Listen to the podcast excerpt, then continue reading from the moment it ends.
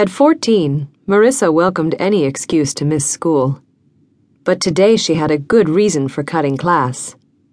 Alicia, her best friend, lay in the hospital with a broken leg and a broken heart, all because her boyfriend had crashed his parents' car when a tire blew. The leg had broken in the crash, but her heart had broken when the glove compartment opened on impact and shot out a photo of stupid Roberto with his arm around another girl. Marisa was off to give her homegirl a meaningful hug.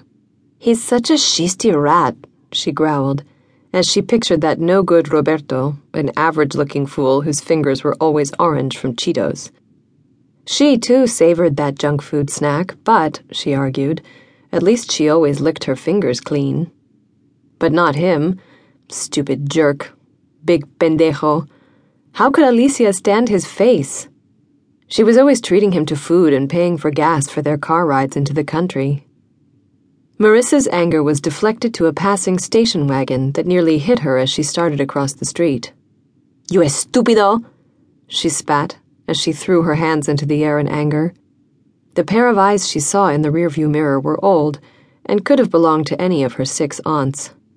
Ay, Chihuahua. How Marisa's grandmother bore children, all female, all large, all different as pepper from salt. Marisa admonished herself for yelling at the elderly driver. Maybe it was one of mis tias, she told herself, and her rage dissolved.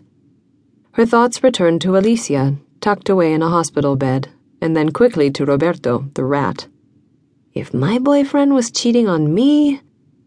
She was brooding when she remembered that she didn't have a boyfriend.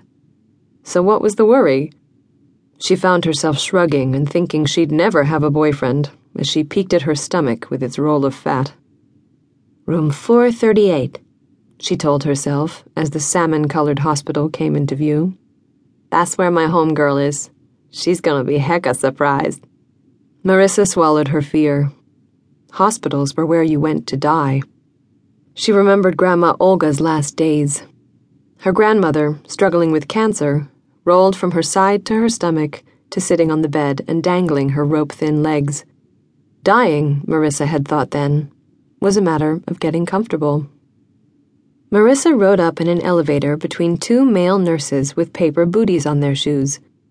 She herself had considered becoming a nurse, but that was years before, when she had dolls whose arms would fall off and she would stick the arms back on only to have them fall off again. The dolls, she remembered, lay under her bed, their eyes open, but not taking in a whole lot.